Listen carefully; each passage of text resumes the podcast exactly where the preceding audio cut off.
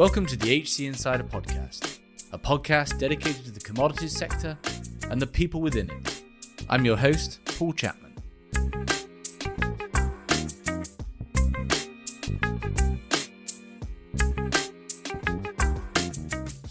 Today we're talking geopolitics. After decades of globalization, we are now firmly in a period of deglobalization, and decoupling. Why is that? And what does that mean for the commodities sector? As the world develops into different blocks, how will commodities continue to flow?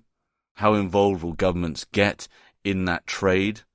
What's the consequences of sanctions today, and how are they reshaping global trade of the future? Many of the world's leading commodity participants today developed in a long sustained period of globalized free trade. Now they're going to have to reorientate themselves towards a more uncertain, a more unstable, and certainly a less connected world. Our guest today is Jeremy Shapiro. Jeremy was an analyst at the RAND Corporation. He was research director of the Center for the United States and Europe at the Brookings Institution and worked for the State Department where he advised on US policy in North Africa and the Levant. He was also senior advisor to the Assistant Secretary of State for the European and Eurasian Affairs, Philip Gordon. Jeremy is now the research director of the European Council on Foreign Relations. As always, if you enjoy the show, please do leave us a positive review or comments on the platform you're listening on. It really supports the show, and I hope you enjoy this fascinating episode. Well, Jeremy, welcome to the show. Thanks for having me.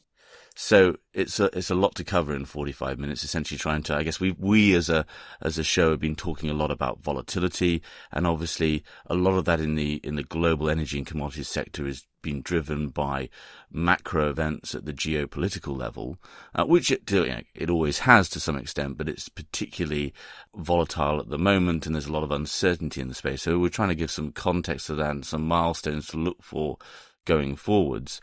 Perhaps let's start with you. Can you just give us a quick intro into who you are to help set us up to have this conversation? Sure, I can try. I guess the, the sort of key question is why should you why you should believe anything that I say, which is a little bit of a difficult one to answer. But I am the research director at the European Council on Foreign Relations, which is a think tank which is based in seven different European cities, and we're trying to understand what the emerging geopolitical competition means for Europe and for uh, European foreign policy, and also for the sort of questions for, about how the, the globalization is proceeding. And that has obvious impacts on things like uh, commodities markets and markets in general. Before the European Council on Foreign Relations, I was uh, mostly at Brookings, which is a think tank in Washington, doing something similar. And I also spent four years uh, during the Obama administration in the State Department, in the policy planning staff, and in the Bureau of European Affairs. Excellent. Okay, well, thanks. Well, well, thank you for that, and it does set us up nicely to have this conversation. So, before we talk about the state today, is it we sort of look back at the, I guess, the fall of the Berlin Wall through to really, I mean, you could easily argue COVID was a period of marching globalization, or at least uh, let's say the advent of the Trump administration, of marching globalization and ever more efficient global supply chains, you know, a vibrant China-US trade. Are we sort of mischaracterizing the period before today's period as sort of a golden age of stable global trade? I mean, can you just help us sort of understand the, the recent historical context to the to today? I don't know exactly that we're mischaracterizing it. I mean, it was a period of extraordinary and increasing globalization. We've had such periods in the past, and I would say they contain, they generally contain the seeds of their own destruction. And so, generally speaking, they do create, let's say, cr- greater interdependencies, greater conflict, and they tend to have a lot of instability built into them that gets reflected back into domestic politics. So I would date the sort of at least the beginning of the end of that period to the global financial crisis in 2008, 2009, which I think is the sort of cause of the populist movement. But it's a sort of typical expression of the fact that after we globalize, we tend to lose track of what the impact of that globalization is on specific domestic political communities. They tend to react very negatively and create a sort of more populist, more protectionist, more isolationist politics. This is almost a cycle in world affairs, and we're in we're into another part of that cycle right now. Is there any sort of divining what's underneath that rise of populism? Is it that actually the globalized trade, then the global financial crisis we've spoken on this show about the, the then artificially low interest rates, you know, did how did that contribute to populism? And then, and was this a worldwide phenomenon? And can you sort of start tracing that forwards to obviously when we get the Trump administration, we get Marine Le Pen, we get Boris Johnson, you know, in, in there's lots of sort of various, uh, you know, Bolsonaro in Brazil, there's lots of various sort of artifacts of populism coming through. Yeah. I mean, I don't know if it's a global phenomenon, but it's certainly a phenomenon throughout the, the developed West. And I think, you know, it's a little bit there's sort of multiple causes, but if you think about what globalization did over the course of the 90s and the 2000s, is that it was extraordinarily successful at creating wealth. And enormous numbers of people, uh, particularly in the developed world, came out of poverty in China and India, literally hundreds of millions of people. And it, generally speaking, created wealth all throughout the world, but it did so very, very unevenly. And in fact, it immiserated large sections of, of the inside of particular countries. And in the developed West, particularly the, the section of the population that suffered the most was the, what you, what we tend to refer to as the lower middle class, people who worked in industrial jobs and in manufacturing, whose jobs were very often through the very efficient process of globalization shifted to um, uh, locales, to geographies, to countries that um, had lower costs of labor. And so that meant that even as countries were getting wealthier, the distribution of income was getting in, in these countries was getting a lot worse.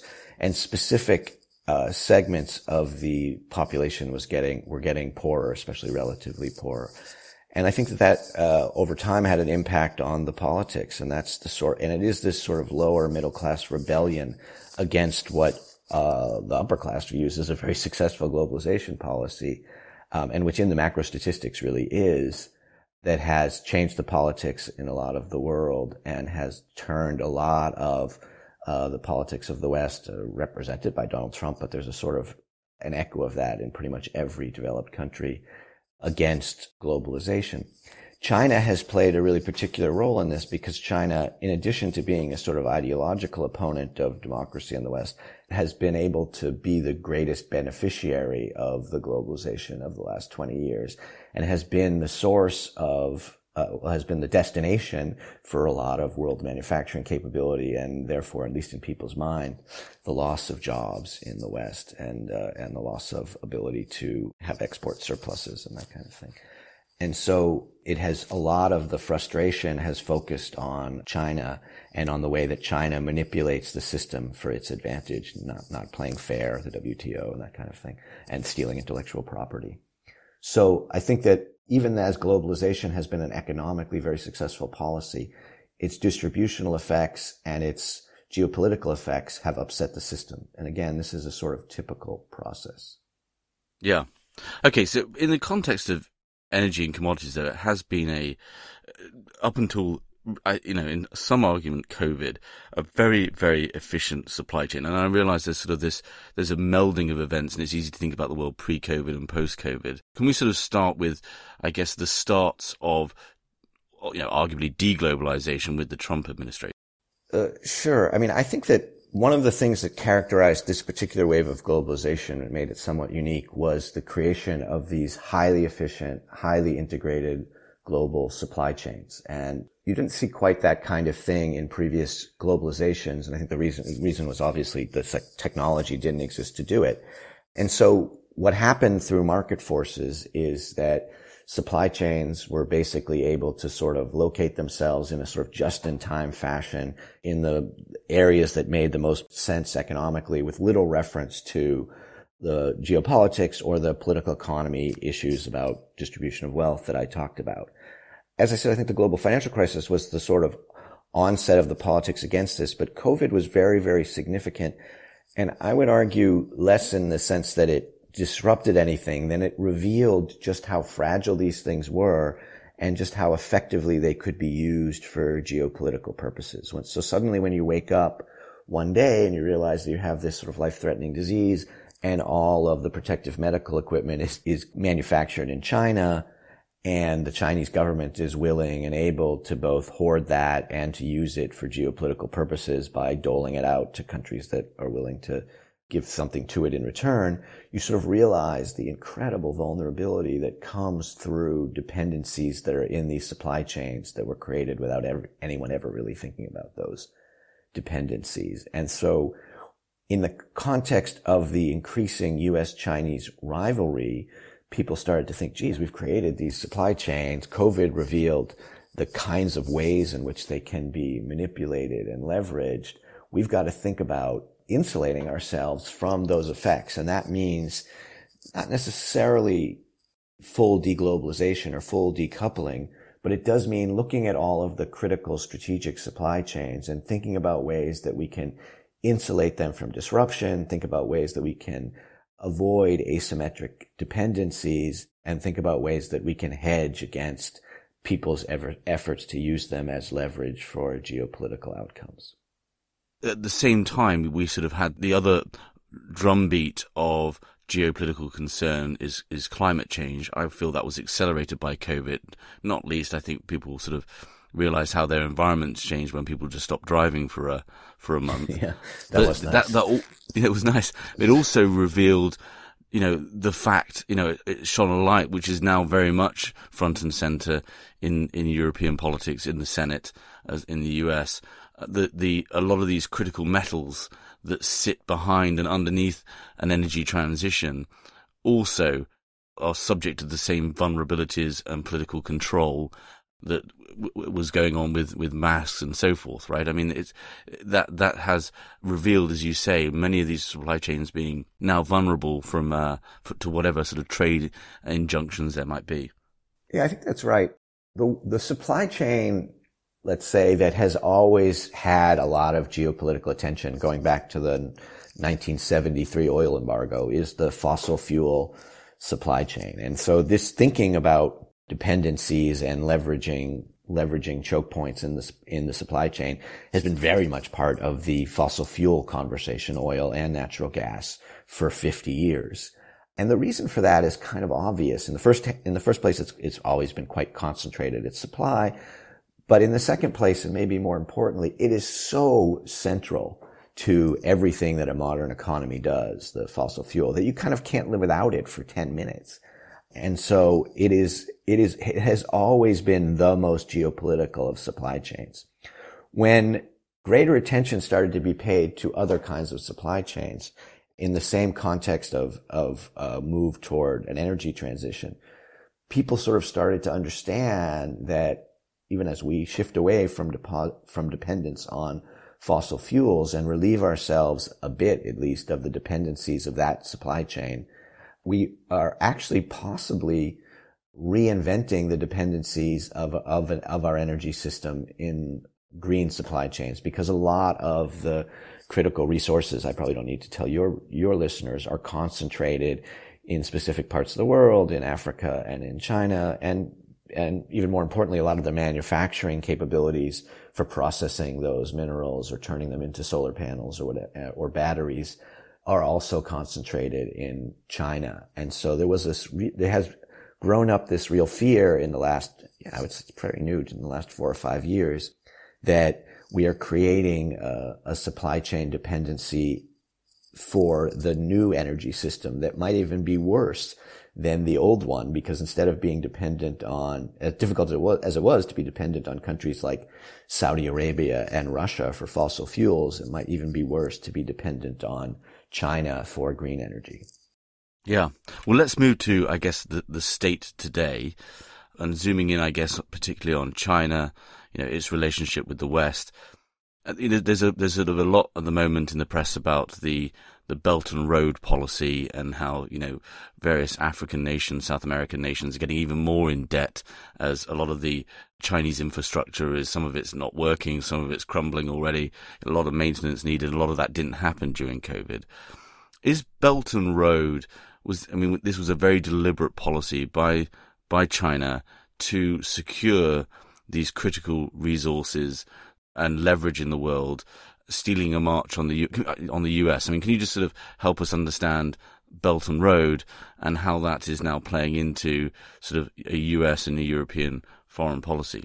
When geopolitical competition increases, when globalization starts reversing itself and there is a bit of a decoupling, what the great powers tend to do is to sort of try to lock up competing economic blocks. And you saw this really very clearly in the 1930s in the last big period of deglobalization where, you know, first a sort of US bloc formed or in the Western hemisphere, there was a sterling bloc centered around the UK, uh, a bloc centered around Russia in the middle of Eurasia. And there was a real effort to, uh, a, a German one, um, there was a real effort to, for, among each of these great powers to sort of secure markets and resources and lock them in so that the others couldn't get them. And this is kind of, it's, sort it's always important to understand that the opposite of globalization is not really isolation. It is blocketization, if that's a word. It is a bunch of sort I think you just coined it. We'll, uh, we'll yeah. use that one. yeah, please do. Uh, you can have it without copyright. So the Belt and Road really fits very clearly into that paradigm. As the Chinese start to understand that deglobalization is happening and that there's going to be greater attention to uh, dependencies in supply chains and that there's a greater risk that dependencies will be used against them and that they will use them against others. They look to do what every great power always does, which is to lock up to use their capacity of their, their money and their geopolitical power to lock up supplies of critical resources, which definitely includes energy, but nowadays includes various critical minerals, and to also lock up markets to be able to export to, which is, you know, a sort of, in some ways, a sort of similar process because you can do both at the same time. So that's what, to me, that's what the Belt and Road is really about. The Chinese are sort of saying to themselves, we have all of this excess capital because we've had so many export surpluses. And what we need to use this export capital to do is to create a China center block. And the way that we can do that is by creating a variety of economic links with countries that are, let's say, a little bit on the periphery, not already locked into the U.S. system. And we can lock them in through, through loans, through infrastructure, through increasing trade interaction.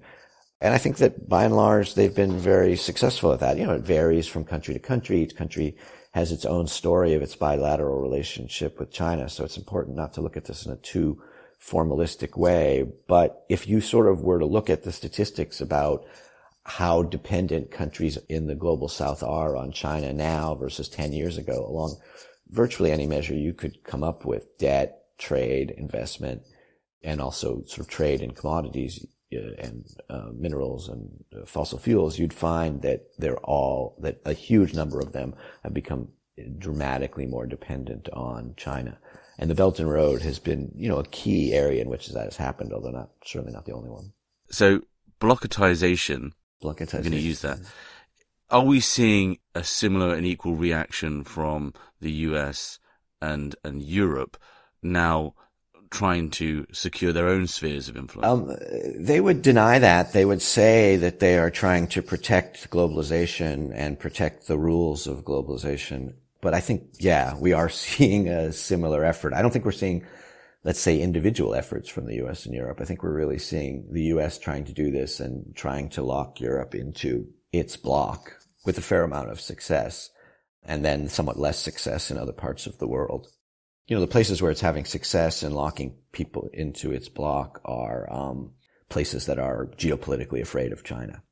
So, you know, so that, that basically includes a lot of the East Asian allies to a degree. Taiwan, Philippines, Taiwan Japan. Yeah. India. Those are the, those are the countries where it's doing the best with. Europe is second because it has such sort of ideological opposition to China and is so ideologically close to the U.S and uh, so already linked into the system. But in other places like Africa and Latin America, this is a much harder sell for the U.S. And they, they haven't been able, in part because of the nature of the way that the U.S. allocates capital, but also in part because they haven't been generating the kind of surpluses that China has. They haven't been able to deploy the same amount of uh, resources to this problem as the Chinese have. And so they have definitely fallen behind in the global south. It's just that if you think about it, the real prizes in this, I mean, the global south is important and growing in importance. But if you look at the sort of allocation of the world economy and you combine the European allies and the East Asian allies and then sort of throw in India for good measure, just because even though they're not a U.S. ally, they really are quite nervous about China. You see that actually the United States has really locked up quite a bit uh, of the capacity by combining both its sort of economic weight and the, the ideological competition with China. And so this is a reasonably fair fight at the moment, even though it feels like China is making inroads in the places, making greater inroads in the places that are contested. Just a quick question there. So, uh, you know, in the, in the manner that the US deploys capital and that it doesn't have as much, you know, res- reserves, surpluses to deploy, obviously the US, uh, you're alluding to there, primarily does this via private companies, right? It is not a state actor uh, to such a level that, say, China is in terms of backstopping investments around the world, just to understand that. Yeah, that is what I mean. And even to the extent that the Chinese actors are private actors, which very often they are, in that has a kind of different meaning in China than it does in the West. And I think that the Chinese government is actually able to better coordinate and use private actors and even private money for these types of purposes. Uh, you know, within limits still, but much more able to do so than the U.S. is. We're, we're leaving the Russian invasion of Ukraine out for a minute because that's got a, a catalyzing effect and got sort of the acute impacts and sanctions, which we're going to come on to. In this kind of blockatization world, at the moment there seems to be two very sort of relevant things going on. One is obviously the role of the Middle East, and China's just brokered this peace negotiate deal apparently between Iran and Saudi. You've got OPEC starting to, I think, as Helima Croft mentioned at the FT, you know, starting to perhaps not take the US administration's call. We've just seen this cut. That seems to be a key swing vote, if you like. What is your take on what's going on there? Is that actually a, a, a reorientating, a real structural shift looking eastward to China as its biggest buyer, or are they just perhaps moving more to the fence and a little bit more out of the US camp? Yeah. Uh, you know, I should have been maybe a little bit more precise in my previous answer. There is this, there, as globalization is breaking down, there is this blockadization. There are quite a few countries in the sort of middle rank, in the rank right below the US and China, that are resisting this blockadization. Or to be more precise, what they're doing is saying, I don't want to be in either the US or the China block. I want to be in my own block. Um, so it's not just the US and China playing this game. It's just that they're the big guys on the block. And so countries, there's a few countries like Turkey, like Saudi Arabia, like India, maybe Brazil, who are sort of thinking, you know what? I don't want to choose between the US and China. I don't want to enter into either of their blocks because they're both horrible in their own ways. I want to, in the first instance, try to create a block myself. And in the second instance, use their, the competition that the US and China have to play them off against each other and to maintain my independence. India is having difficulty with this because they have so many geopolitical problems with, with China. But a lot of the other countries that I mentioned, particularly Saudi Arabia, Turkey, Brazil, are really working quite hard at this and have had uh, a fair amount of success. And so these are countries that are sort of powerful and big enough to at least hope that they can have their own bloc and at least hope that they can resist joining either the US or the China bloc. And I think that what you're seeing in, for example, the Saudi Iran deal that was uh, brokered in in China, um, you know, it's not so much that the Chinese are moving in on on a U.S. area because, after all, it's not really a privilege to be able to negotiate peace in the Middle East. It's kind of a pain in the tuck. but it, what they what what's really happening there, it seems to me, is it's more Saudi Arabia and, and Iran asserting their independence from everybody um, and really saying, and it's an, it's a deal that fundamentally came from them with the help of regional actors like Iraq and Oman and Qatar, but that they went to China to conclude because they wanted to say to the United States, you know, we don't need you for this anymore. And, you know, they, that doesn't mean, I think, that they are trading China for the United States because they don't want anybody to fill that role anymore. And they would be just as wary, perhaps more wary of China becoming a new US in the region. And I don't frankly think China really wants that either. So I think that the better way to see this is not as a shift from west to east, but a fragmentation, mm. uh, a fragmentation into more than two blocks and an effort of the smaller blocks to maintain their independence and to not be too tied to either of the two big blocks. Yeah and probably actually an important stabilizing or sort of mitigating, you know, having just two big blocks that might go to war quite easily. Having these independent actors is probably a very good thing. Okay, so we're going to move on to global trade, but I guess we've got to sort of tackle Russia's invasion of Ukraine because that's then has the, the consequential impact and sanctions and so forth. Can you just give us your, your take on, on, on sort of the why? I think we all know what's going on and, but this has been variously described sometimes by me as sort of the you know the first war of the energy transition. This is you know a, worry about resources etc worry about diminishing role in, in in the world. I mean is there any sense that we can sort of divine in a geopolitical context why putin thought this was a a good play? That's an interesting point. I I guess I haven't really thought about the Russia, the Russia-Ukraine war so much in the context of deglobalization. It is true, interestingly, that when the, when the Europeans essentially said to, well, the world, but Russia included, we're going to get off fossil fuels in the next 20 or 30 years. They sort of put a clock on Russia's ability to exercise power in its neighborhood. Because if Russia is a, a power, and it very much is, as, as I think, I'm trying to remember who said this, but I think it was John McCain who said that, you know, Russia is basically a gas station with an army. Get out, John McCain. Yeah, that could be that could be an incorrect reference, but, uh, but but at least someone said it, and it wasn't me.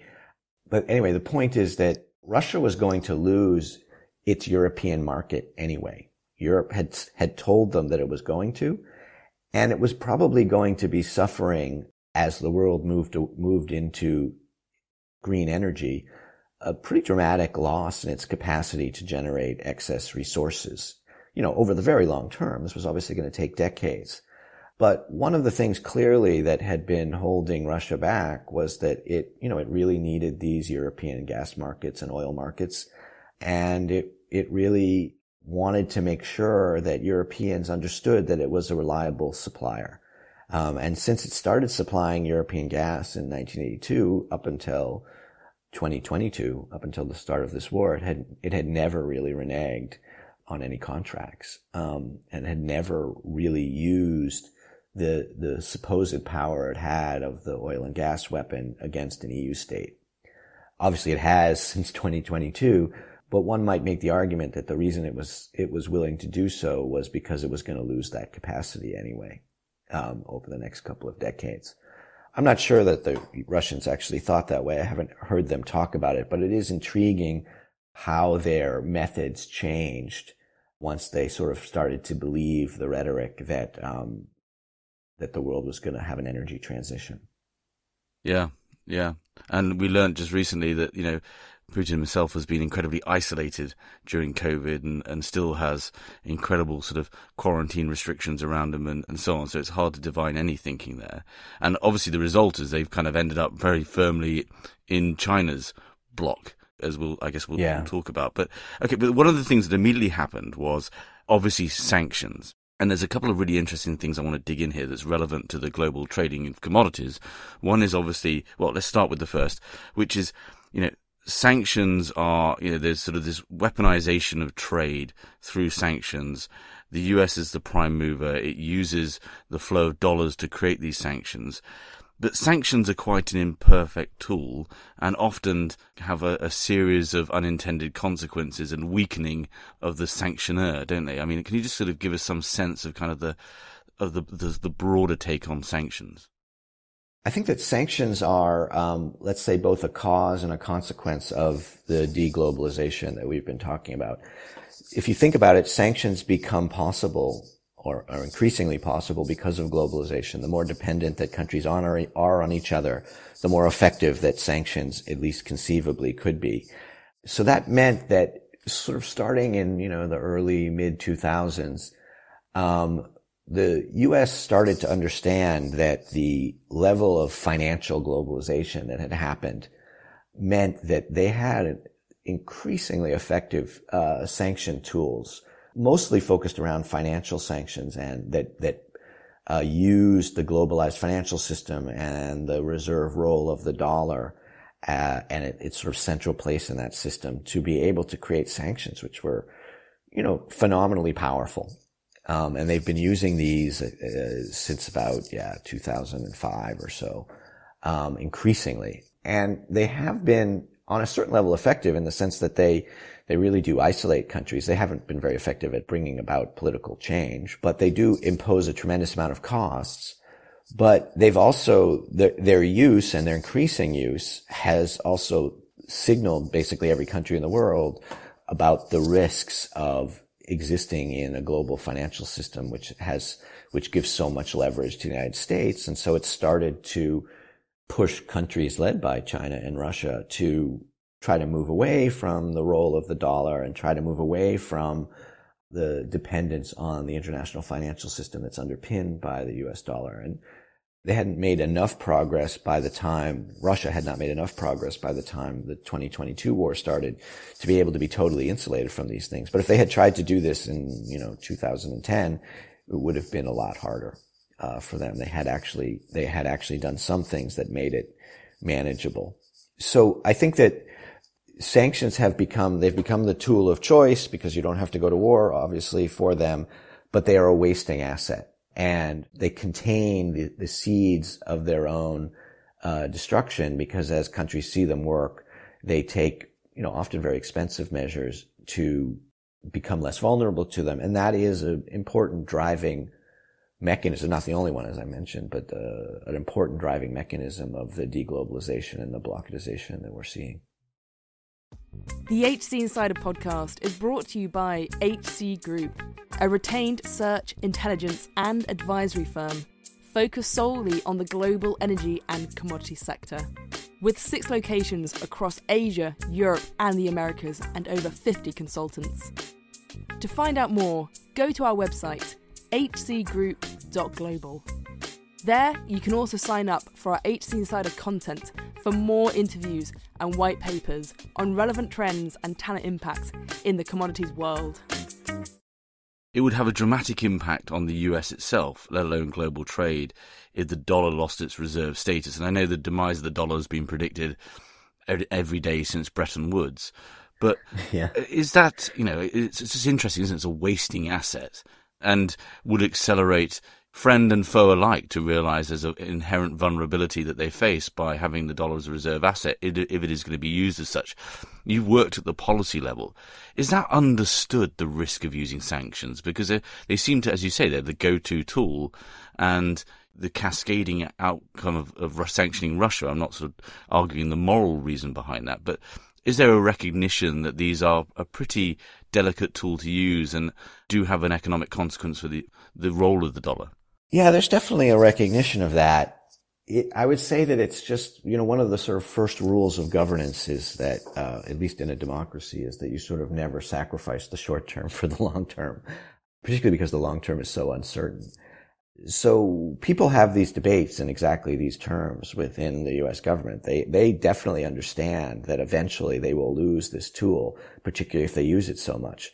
But in the moment when they're confronted with something as short term and egregious as the Russian invasion of Ukraine of February 2022, the, the tool that they have at hand that can make a difference right now is uh, the sanctions. Mm. They're extremely beneficial for, in the first instance, just demonstrating action and in the second instance, being able to say that uh, you're taking measures that are really hurting people uh, without having to, you know, shoot off weapons or send soldiers. I can't tell you what a sort of panacea that feels like in a government which is struggling for options and really wants to avoid this sort of twin problems of, you know, appeasement in World War III sanctions really offer a, a, kind of happy medium. And so when somebody stands up in the back of the room and says, well, geez, if we do this in 10 years, we probably will lose the capability. Everybody says, okay, well, maybe, but we'll deal with that then. right now we have a bigger different problem. administration then. Um, different administration. Yeah. Hopefully, the Republicans will be president at that point. um, so, so one of the things about sanctions are that obviously they, in some ways, they push the burden of decision making of is this trade possible down to these private corporations, right?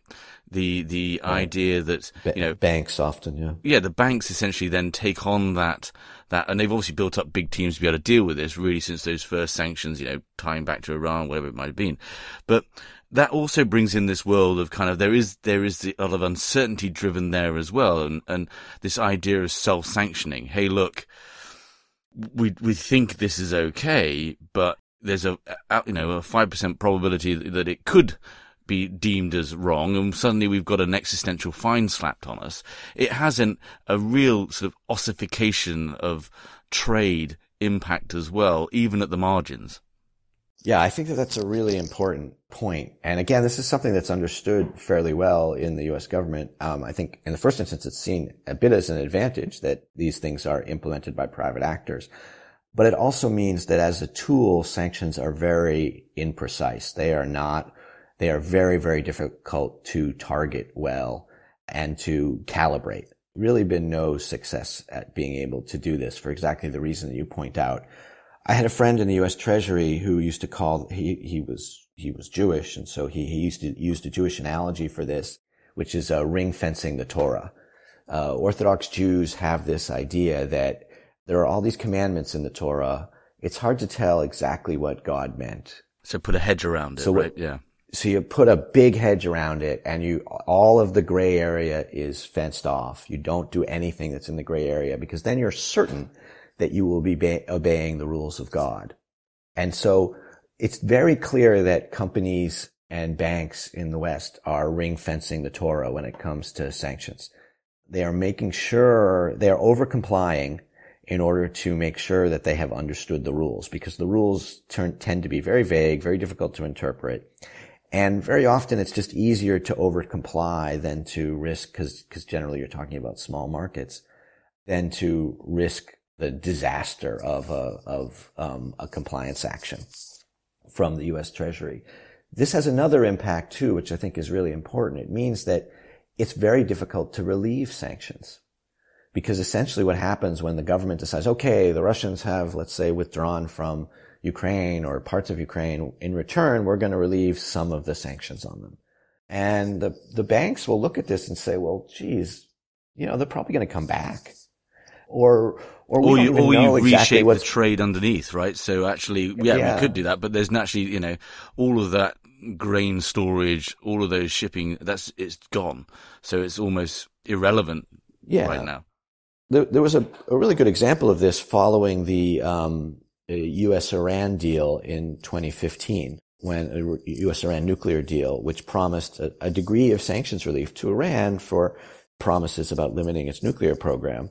And what happened is they, the U.S. government relieved the sanctions in the sense that it changed the, it changed the rules as it said it would, and no money moved toward Iran, just basically none. And then the U.S. Secretary of State had to sort of uh, embark on a global tour to try to convince banks to go back into Iran, which was a bit absurd. Uh, and he and he wasn't he wasn't successful because the bank's view was that this was a temporary lull, or maybe it wasn't, but they didn't really want to risk it, and they had just spent a lot of money getting out of Iran. Why would they go back in and then have to come back out uh, a couple years later? And and look, lo and behold, they were right might have been a little bit self-fulfilling, but the Trump administration came in, undid the Iran deal. If they had gone back into Iran, they could have faced enforcement actions, or at the, at the, in the best case, they would have had to undo what they had done two years before at great cost. So I think that it means that we often talk about sanctions as if they can be targeted and as if they can be calibrated and they can be used for in a negotiation to say, well, if you do this, we'll relieve that sanction. If you do that, we'll relieve this other sanction. But it doesn't really work that way. In fact, um, sanctions are a very blunt instrument, a lot easier to apply than to get rid of. And so what their overall effect is to sort of increase the decoupling and the deglobalization and the formation of these blocks. Because once you up create a broad sanction like we've done with Russia, it's going to be generations before they can ever come back. Yeah. It's interesting, isn't it? Because a lot of comment when you and I met a couple of weeks back, the time at the conference was talking about, um, you know, and then you're pushing a lot of this trade to the dark dark trade, right? So suddenly you've got these brand new companies that have no accountability, no transparency, certainly very little caring about the environment. I would argue. The other sort of, sort of, um, I guess, more philosophical level is that a lot of these trading houses, these global trading houses, you you sat on the stage with their leaders, have essentially grown and formed in a world where the spice must flow, right? The it's they are they they sort of their, their genesis was out of. Is that a, uh, is that a reference to Dune? It is. It is. Uh, you know, fantastic. Allowed, allowed, to throw one or two in, but the yeah. you know they, they, a lot of their genesis was in the sort of the seventies when they were essentially sort of getting around Iran at the time, you know, oil embargoes then, and you know we can argue that. But anyway, they sort of were solving problems in time, space, and, and geopolitical ructions. And then they've grown into these huge, you know, and this is, this applies to producers, this applies to the traders, into these global behemoths that have essentially, they have built a global infrastructure and network to be very efficient at moving commodities around in some part, they're still very much needed by China and the US and the other blocks because we can't, you know, those, those walls can't be firm. The trade has to happen because commodities and industry are unevenly distributed. Is there a recognition that these, you know, I mean, I know the Biden administration has not really touched oil, but there, there are these critical supply resources, commodities that need to move around the world? Are they for the most part kind of, you know, let's just focus on superconduct, you know, on semiconductors? Yeah, I know this is a long-winded question. I'm trying to ask sort of, are they in a very tenuous situation now, or they can can they be confident that come what may, the blocks are going to need to trade? I don't think they should be confident. I mean, obviously the blocks will need to trade, but I don't think that the leaders of any of these blocks, the political leaders, are going to really tolerate the kind of sort of multinational trading house that only paid obeisance to efficiency anymore, or let's say decreasingly. And I think that they're demanding of all of these big companies, uh, all of these big multinationals, that they sort of renationalize their mindset and that they start to understand not just that they're moving oil from place to place. They need to understand what oil they're moving and where they're moving it to. Um, and what, and how that fits into the geopolitical game between the US and China or between other blocs. I just don't think it's really, I, think what we're seeing is a real repoliticization of the economic sphere and that the politicization will win in the sense that the economic logic was that persisted and allowed the growth of these multinational firms in the in the previous 30 years or so was always embedded in a political construct which allowed them to exist and which was committed to the ideology of globalization. Once that ideology is is gone and once there is a renationalization of geopolitics, which I think we're definitely seeing, that will slowly but surely with in different to different di- at different paces in different markets with different commodities, absolutely, but that will nonetheless tell in every industry. And so I think if I were any big global company trading really anything, I would be increasingly thinking that I needed to understand the geopolitics, that I needed to understand who I am, where I belong, who is my what political system am I embedded in? Because you can't be embedded in all of them anymore. And therefore you have to, there has to be some authorities that you listen to more than others.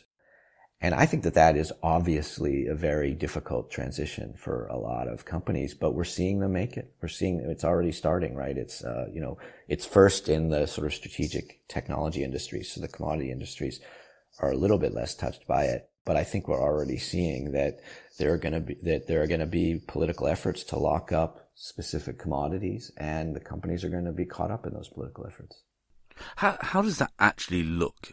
How does that transform into a an org chart? Say, I, you know, if you're Google, do you have far more government relations executives? You've got to plug yourself into the State Department. You've got to plug yourself into the Foreign Office or whoever it might be I mean, how, how, do you? Is it they just come after they, your your phone starts ringing and they say, "Hey, look, you know, we we need someone who just has worked in all these environments and can tell us what's going on and who to talk to." To a degree, yes, but I think that particularly in the West, this doesn't this doesn't really operate through a sort of you know phone call from the White House that tells Google what to do. Um, what it what it the way that it works is that, and you can see this if you go to Washington, all of the tech firms have have got big global public policy organizations now, which they just didn't have f- even five years ago. And uh, they, to a degree, of course, they're trying to influence public policy. To a large degree, they're trying to influence public policy. But they're also trying to understand it, and they're also trying to make sure that they don't run afoul of the trends.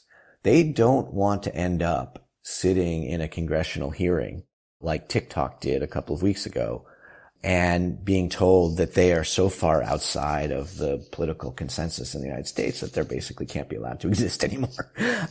um, which was kind of the message of that hearing. Yeah. And uh, he didn't do himself any favors, though, did he? I mean, in the actual hearing itself. No, but but but that but that is exactly the lesson that these that these leaders are trying to learn. And and some of the tech companies, Facebook particularly, has been through some very bad hearings like that. And so the, what they're trying, what they're trying to do, if you think about it, is they're trying to say, okay, well, look, ultimately these, we are, we are creatures of these jurisdictions. These are the jurisdictions that can hurt us the most, or just these are the jurisdictions that we identify with. You know, Google is clearly an American company, no matter what its, no matter how big its global trade is. So we're going to try to understand what the, what the culture demands of us. Mm. You know, Google made the decision a few years ago that it basically, that the nature of the American political debate meant that it couldn't go into China. Because if it did, China would force it to comply with all sorts of rules that would create all sorts of political impacts back home. And they just, they just never got involved. Yeah.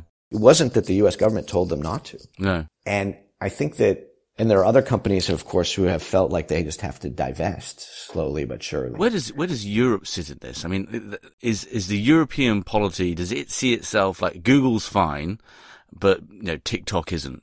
Or actually, is is Europe also saying, "Hang on a minute, uh, we're just we, we we're sort of opening ourselves up to similar but hopefully more benign consequences of of of Google."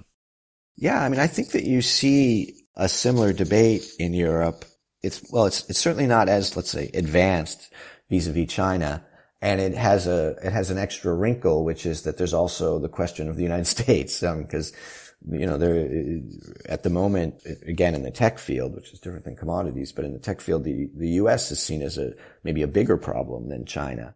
But I would predict that ultimately the decoupling will be more complete when it comes to China than when it comes to to uh, in Europe than when it comes to the United States. With the United States, they have enough ideological compatibility and they have enough of a strategic alliance that they'll eventually come up with rules that they can live with about how to regulate things like technology companies and data privacy. It'll be incredibly painful, but it's been what's been happening for the last 10 years. Mm. I think that when it, when it comes to China, the ideological incompatibility and the strategic push from the United States will mean slow, gradual, but I think eventual decoupling. I mean, yeah, just a couple of weeks ago, there was in Germany a decision to get Huawei out of their 5G network. Five years ago or so, when they first started considering this question, it was broadly the view in Germany that, that there wasn't a particular security risk to this that view has changed under U.S. pressure and under Chinese obnoxiousness in the last five years. And now there's a very different perspective. And I think that those types of pressures, both the Chinese behaving more, uh, in a more obnoxious manner, in a more geopolitically aggressive manner, and with Europe and the pressure from the United States to comply with what they see as a security issue and uh, and that they have reason to be able to talk to Europe about because they're the security provider for Europe means that there will be uh, slowly but surely a similar decoupling in Europe from China that you see in the United States. It will always lag behind. It will always be less complete, but I think the direction is the same. It's, it's fascinating, isn't it? I mean, I just look at the commodity trading houses, many of whom have built vast, well, had built significant operations in China at least in the, sort of the last super cycle to to capture that demand. Some of those executives subsequently ended up in jail for you know various transgressions against whatever might have been deemed by the Chinese authorities. You know, and were often just political pawns in a, in various efforts. But you know, it, it, this this idea of this decoupled world and actually the the sort of the paradigm that most commodity execs have grown up in, which is that they ever march forward to globalization, international careers, and a more, an ever more efficient trade being down to this, you know, you've actually, you know, you've got to start thinking about which block you're in and how you're going to serve that block and what that limits you to is, is fascinating. Well, what is this? I guess the two questions, therefore, is this inevitable? Right? Is there a, is, you know, I, I, we started this conversation talking about it being cyclical. What could put us back on the upswing towards globalization? And, and secondly, I guess, you know, not to ask a compound question, but I'm going to. What could, uh, I guess, accelerate a further trough if you consider it uh, the negative in, in, in decoupling? Well, I would say that just to be clear, that I, I, do sort of think of decoupling as a bad outcome in the sense that it, it reduces efficiency and therefore it will reduce wealth, probably in the end rather dramatically relative to the alternative. Um, so it isn't good, but I guess I do think that in the context of the U.S. China, increasing U.S. China competition and the fragmentation of the global order, um, it is, it is certainly inevitable. Well, let's put it this way. The trend will continue for quite some time. I also think that eventually the trend will reverse. I, I, I couldn't predict when and it won't be soon. It probably won't even be in my lifetime, although I'm trying to keep healthy. But eventually a couple of different things will happen. First, you know, assuming they don't blow up the world, the geopolitical tensions will lessen, in part because the decoupling will reduce the areas of conflict and contestation. That eventually, over time, the the U.S. and China and the others will find will sort of understand the limits of their of their spheres, will understand how they can hurt each other and and figure out ways not to, and then they can start to yeah recouple and one of the reasons that they'll do that is because there will be enormous opportunities that the decoupling will, by creating inefficiencies, create an enormous incentive to realize the efficiencies that can come from undoing them. And that so therefore once there's even a sort of glimmer of geopolitical hope, people will start to try to move in to take advantage of those, uh, of those opportunities. And so I think that eventually that will happen, but I, I don't think it'll be soon. Uh, right now, the trend is very much toward decoupling, and there's obviously a lot of decoupling that still has to happen before these blocks start to feel comfortable with each other. Is it, you know, I know China's a bit of a black, black box, at least the, the, the, the Communist Party. It seems like in the US that, you know, Biden didn't re- reverse any of Trump's trade policies, right? I mean, which was a bit of a sort of surprise. It's almost ironic that the Democrats are now slightly more free trade than the Republicans, given their sort of historical roots. Is there any wing in China that we can perceive that is sort of saying, hang on a minute, we've got loads of debt, you know, we've got other structural issues, population, all this kind of stuff. Like, we don't want to become North Korea, Russia, China, and Iran gang. You know, our popularity stems from having raised so many people out of poverty. Decoupling is not in our interest. Is there any sense of that being prevalent in the discussion, or is it kind of, you know, let's get Taiwan type stuff? you know, I honestly don't know. I I would assume that there must be people in China who think that, and probably even in the privacy of their boudoirs say it. But I think that by and large, the Chinese regime is, you know, in control and is, um, is, is going to take the geopolitical steps that it has to take, that it feels like it has to take, and that the society will follow them. Uh, some segments perhaps reluctantly, but I think somewhat quietly. But to be fair to the Chinese regime, you know, their, their concept of decoupling is not like, you know, the Russian one where you shut off the gas one day. Um, it is, you know, I mean, it's a very long-term sort of dual, this dual circulation concept, which, you know, probably can't work, but at least has a, has a, um, a logic to it. Of a decoupling which will maintain the Chinese economy and, and, and maintain even its links to the outside world. So it's a decoupling which which elevates Chinese control, reduces Chinese dependencies, but it's not intended to make Chinese into an isolated uh, autarky uh, by any means. And so I think that, you know, I think that this, you can be a little bit too dichotomous when talking about decoupling. It's the trend and it's, I think it's going to continue to be the trend for a long time and it's going to affect various industries increasingly. But again, there's going to be a lot of variability and there's going to, uh, both in speed and in effect in, in different markets and different countries. And, uh, I think that the Chinese and the Americans have fundamentally understood that and they're both, uh, taking on sort of long-term policies to reduce their dependencies while maintaining as much as they can the benefits of, uh, you know, uh, globalized or at least blockalized supply chains yeah, blocketization and, and decoupling like divorce. sounds uh, expensive, drawn out, painful. Uh, you know. yeah, I think the whole thing comes from comes from that great geopolitical sage Gwyneth Paltrow, who was the one who co- uh, coined this term conscious decoupling, um, which is uh, somehow how she termed the end of one of her relationships, and uh, and that is essentially what's going on. Is a little bit of a Paltrowian conscious decoupling. Well, we've coined some new terms in this. It's been really fascinating. Yeah. And I do think if you're sat looking, you know, a 10 year, a five year plan, a 10 year plan now at the board level is a lot harder to divine than it was 10 years ago, right? And will we start seeing the commodity trading world populate offices in, in, in DC, etc.? It's going to be, it's going to be fascinating. It's not, as you say, unfortunately, the current trend is one of more uncertainty, more volatile. These also aren't linear processes, right? These are going to have shocks yeah. and bumps along the way, and Absolutely. those are going to happen at the microcosm for companies and at the macro level.